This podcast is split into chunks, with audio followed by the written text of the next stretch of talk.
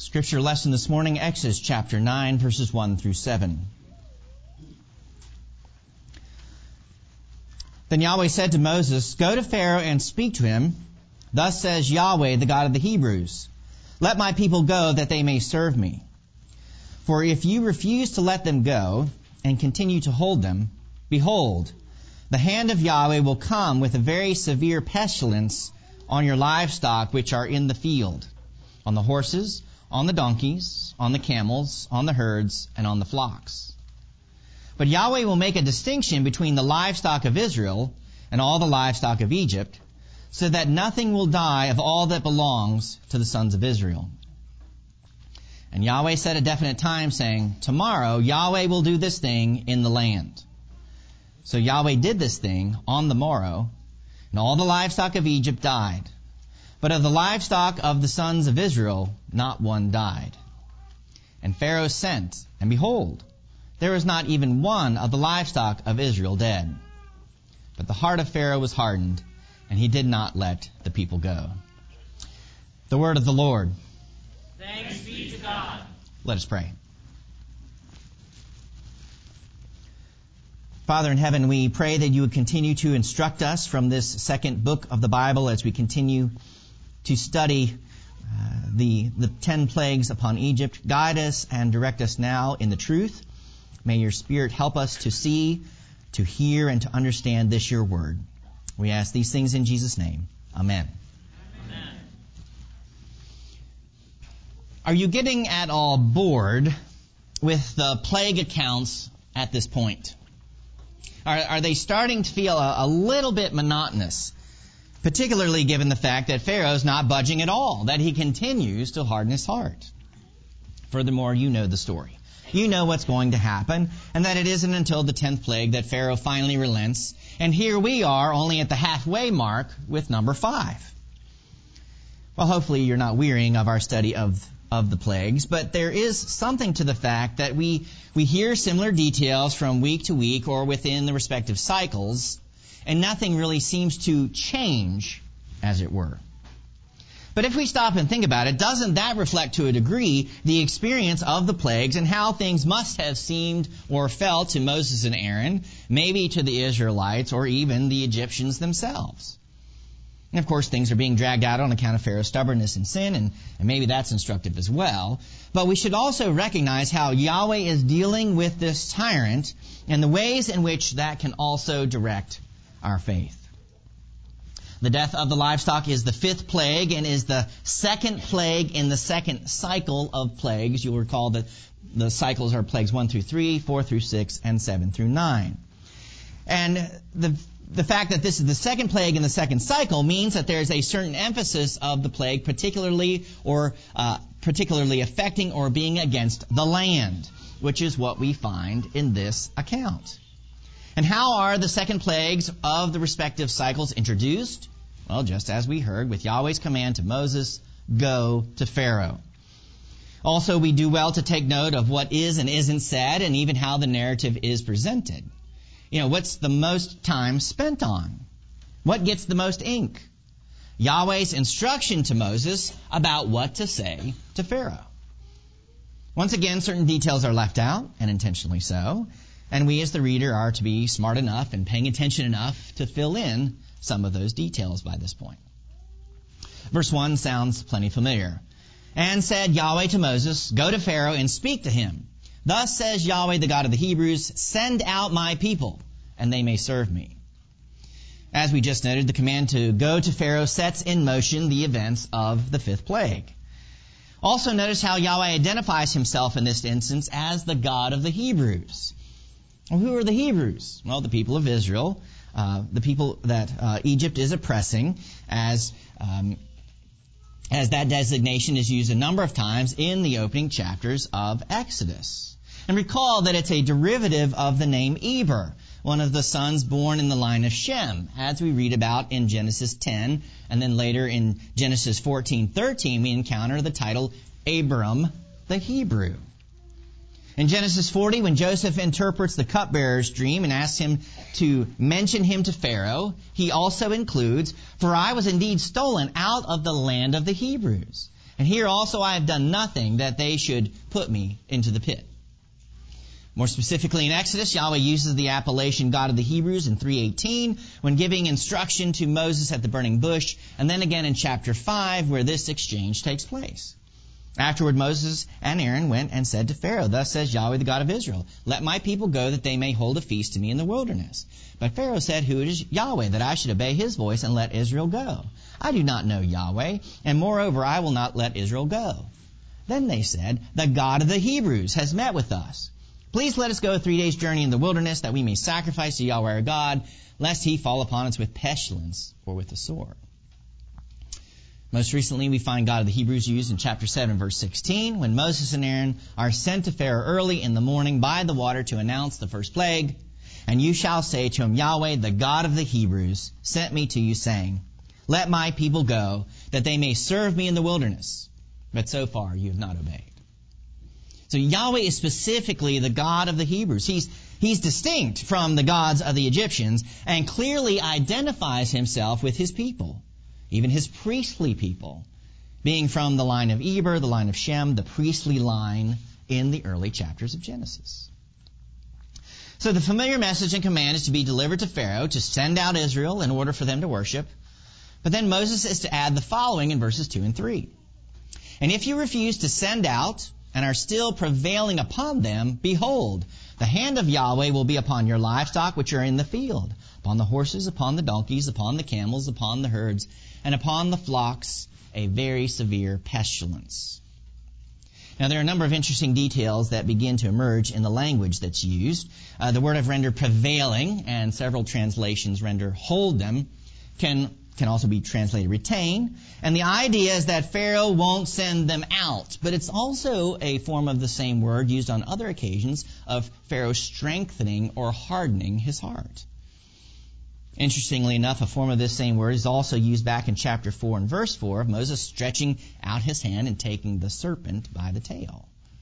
So perhaps the imagery is that the strengthening of Pharaoh's heart against Yahweh's command, his hard heart leads him to keeping Israel caught in his grasp of exercising his strength over them. But then what's going to happen? Well, the hand of Yahweh will be at work. And by now you surely remember that the hand relates to, to power, and so Yahweh is going to exercise his power against the livestock in the field with a very severe pestilence. This word for pestilence is, uh, is the one we encountered back in chapter 5 and verse 3, read just a moment ago. And there appears to be a bit of wordplay going on throughout this pericope in this account of the fifth plague. In Hebrew, this term pestilence has, has three consonants that transliterate to D, B, and R and would be pronounced something like Deber.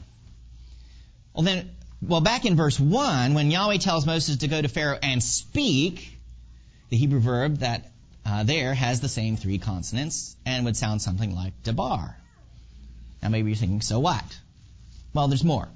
Even though we haven't gotten there yet, at the end of verse 4, the word that's used there also has the same three consonants, but with different vowel pointings and sounds like Dabar.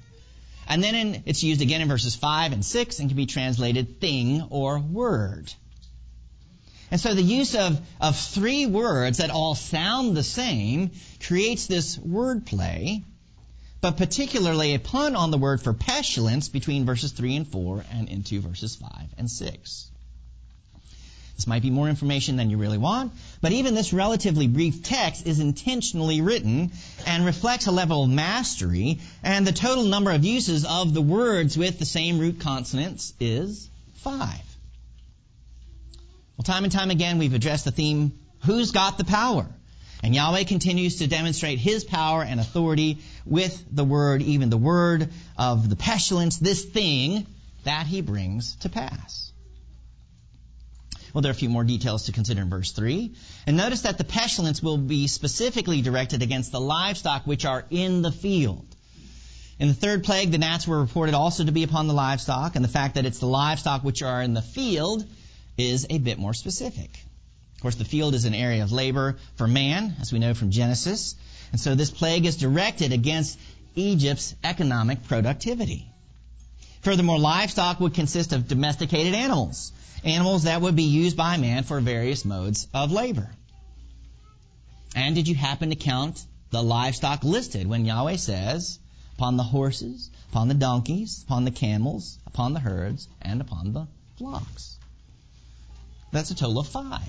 So keeping with the power related theme in our text. And so the hand of Yahweh will be displayed against the fivefold li- livestock of Egypt.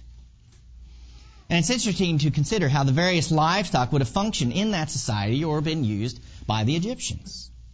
Horses are associated with warfare in Scripture. And of course, we'll later read about Pharaoh's chariot army, which would require horses to pull those chariots. Donkeys are beasts of burden. They're pack animals.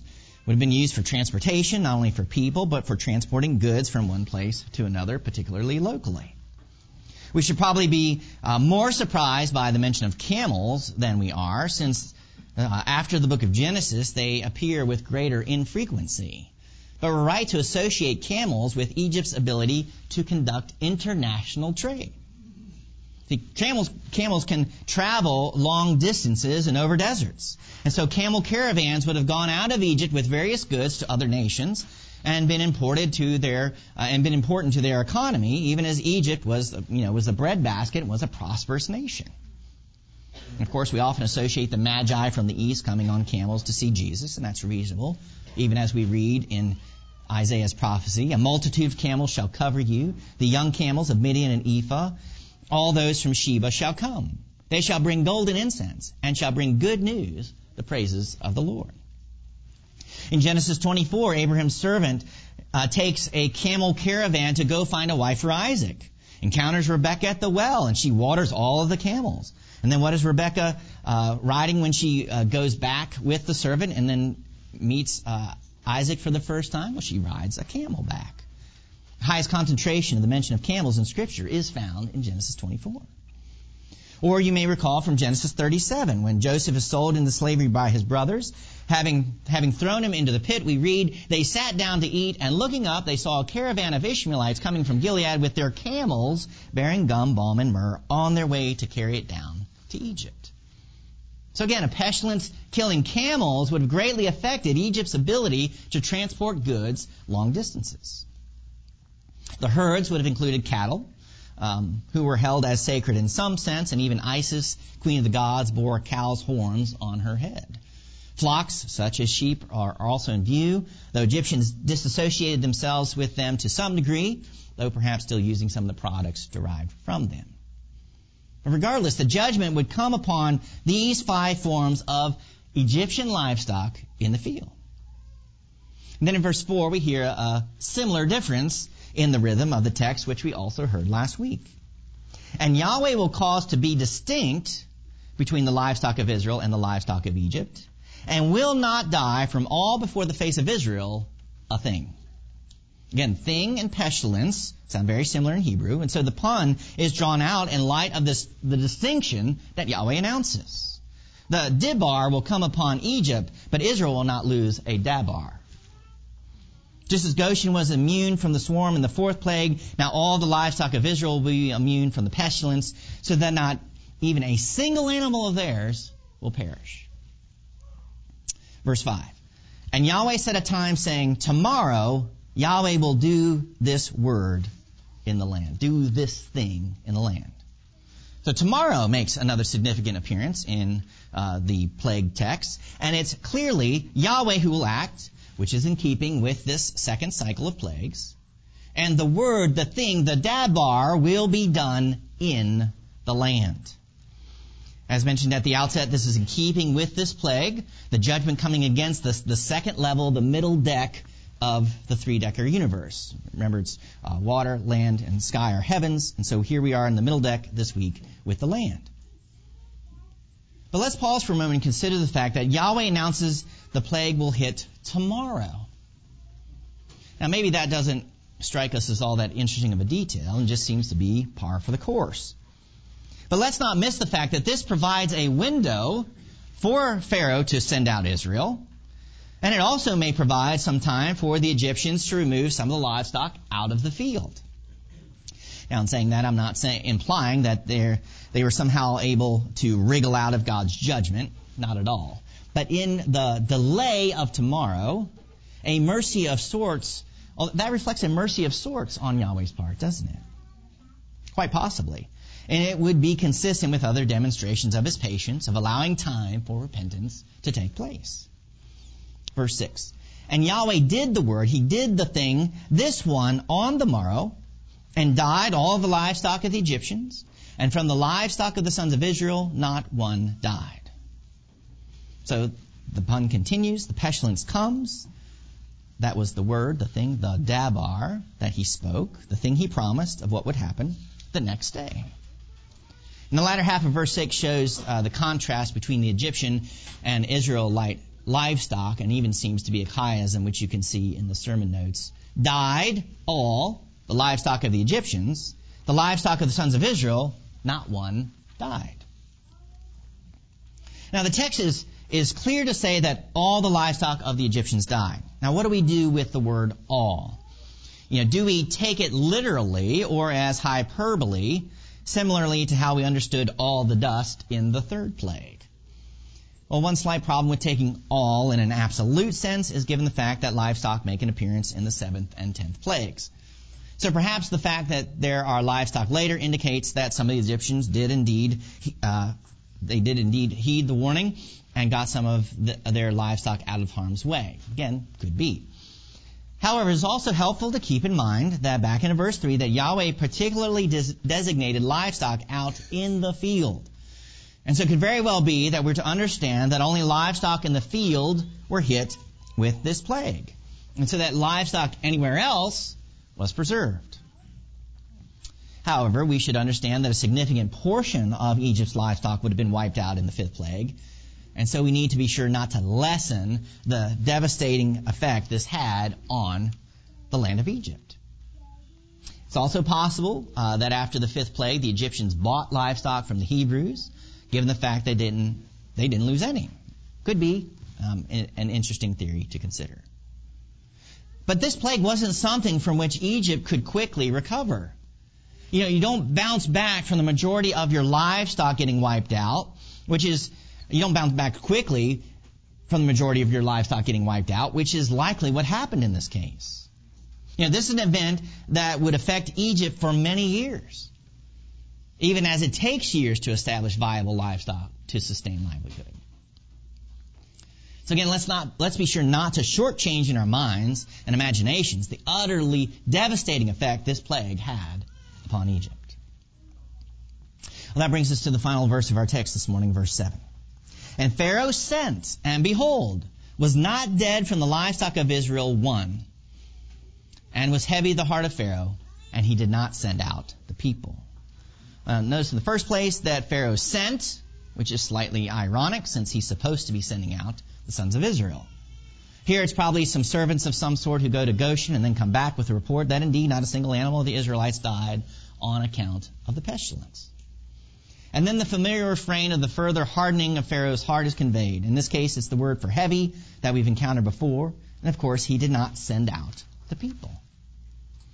Now, it's interesting that Pharaoh wants proof of verification that the sons of Israel didn't lose any livestock. But what does his own seeking out uh, what, is it, what does that prove? That Yahweh acted exactly according to the word that he delivered through Moses. Also consider that the Israelites were the shepherds, where arguably there have been a high concentration of livestock, especially herds and flocks, and yet the contagion didn't affect them at all. once again, the evidence, the physical evidence, is staring Pharaoh in the face, and he rejects it. He won't submit. He won't bow the knee. He won't obey Yahweh's command to send out Israel in order that they may worship him in the wilderness. And something else we have to think about in relation to this pestilence, to this plague, is that, you know, there, there's no undoing of it. You know, with previous plagues, it just stopped in some form or fashion, even as we recall from the first three plagues that were largely those of inconvenience. Know, the frogs dropped dead and they were lying everywhere and had to be cleaned up. The swarms completely disappeared after Moses interceded, and Yahweh did according to the word of Moses. The fourth plague brought desolation upon the land, but but now death has come to the livestock, and there's no reversing that. There's there, you know there's no resurrection of livestock that takes place. And it seems that in the fifth plague, here at the halfway point, we're, we're getting a glimpse ahead to the tenth plague and the death of the firstborn. The severity of the plagues continues to increase, and death has now officially come. It's officially recorded in the text as a result of Yahweh's judgment against Egypt's idolatry and Pharaoh's disobedience. Further, if we take into account that livestock were associated with uh, fertility in Egyptian religion, then death is the opposite of fertility, of new life. And Yahweh is once again showing himself to be the only true and living God. Well, from this account, there are several other points for us to consider regarding our faith and our understanding of how God often deals with nations and people. First, consider that God's wrath toward a nation increases gradually. We've already noted this to a degree, but what's been mainly affected by the fourth and fifth plagues, but especially the fifth? Egypt's economy. Is there a sense in which economic catastrophe precedes something worse? That's certainly the case with what takes place with Egypt. And perhaps this is a generally true statement, though we should be, we should be careful not to make it a hard and fast rule.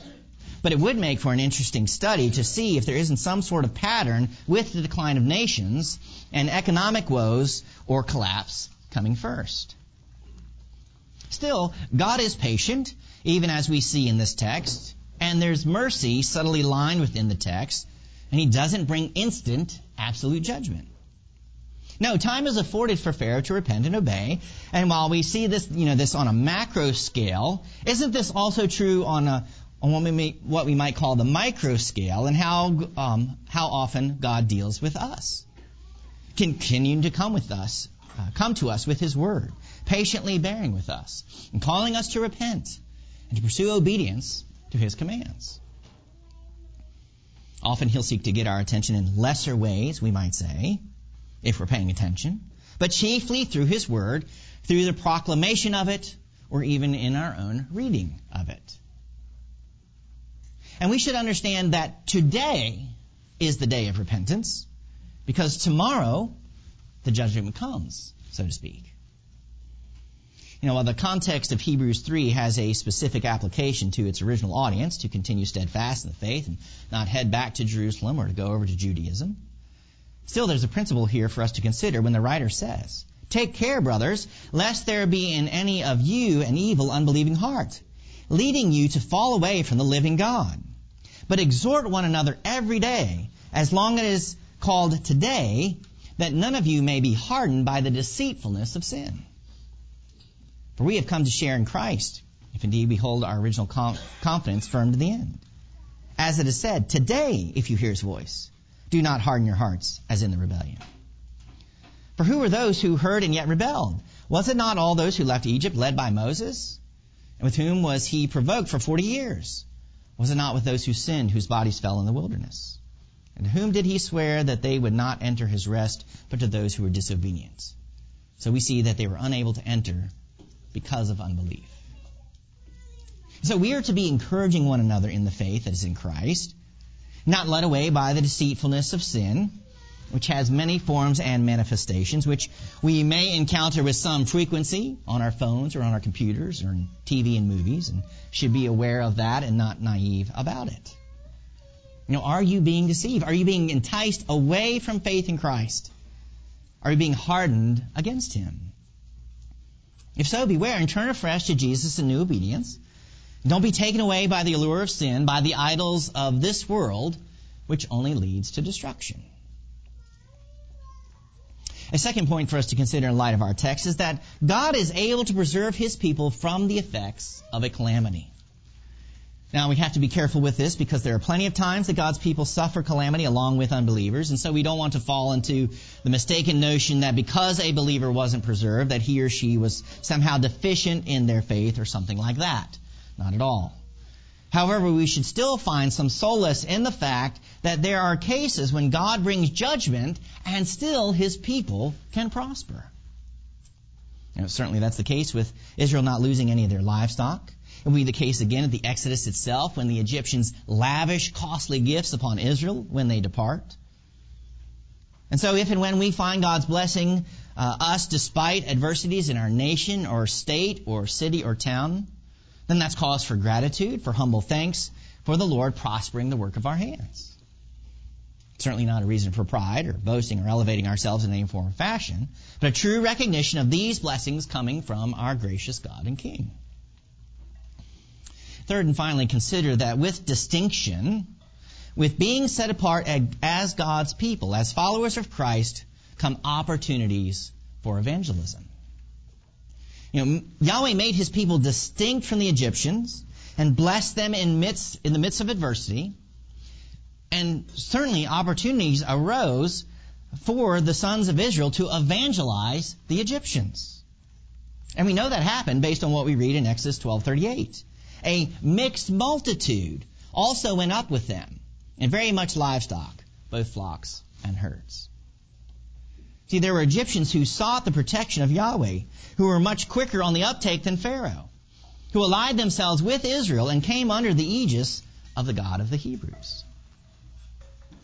And doesn't that direct us in our faith to be ready to testify of God's goodness and blessing upon us, even of the confidence we can have in the present, because we confess and believe that Jesus is King of kings and Lord of lords, and that He sovereignly rules over all things? Still more, consider the distinction that we have, the, the blessings that are ours, despite trials or difficulties or even despite persecution. It still affords us an opportunity to proclaim the truth, to proclaim the gospel. And even as Peter writes to the beleaguered congregations under his care in his first letter. Now, who is there to harm you if you are zealous for what is good? But even if you should suffer for righteousness' sake, you will be blessed.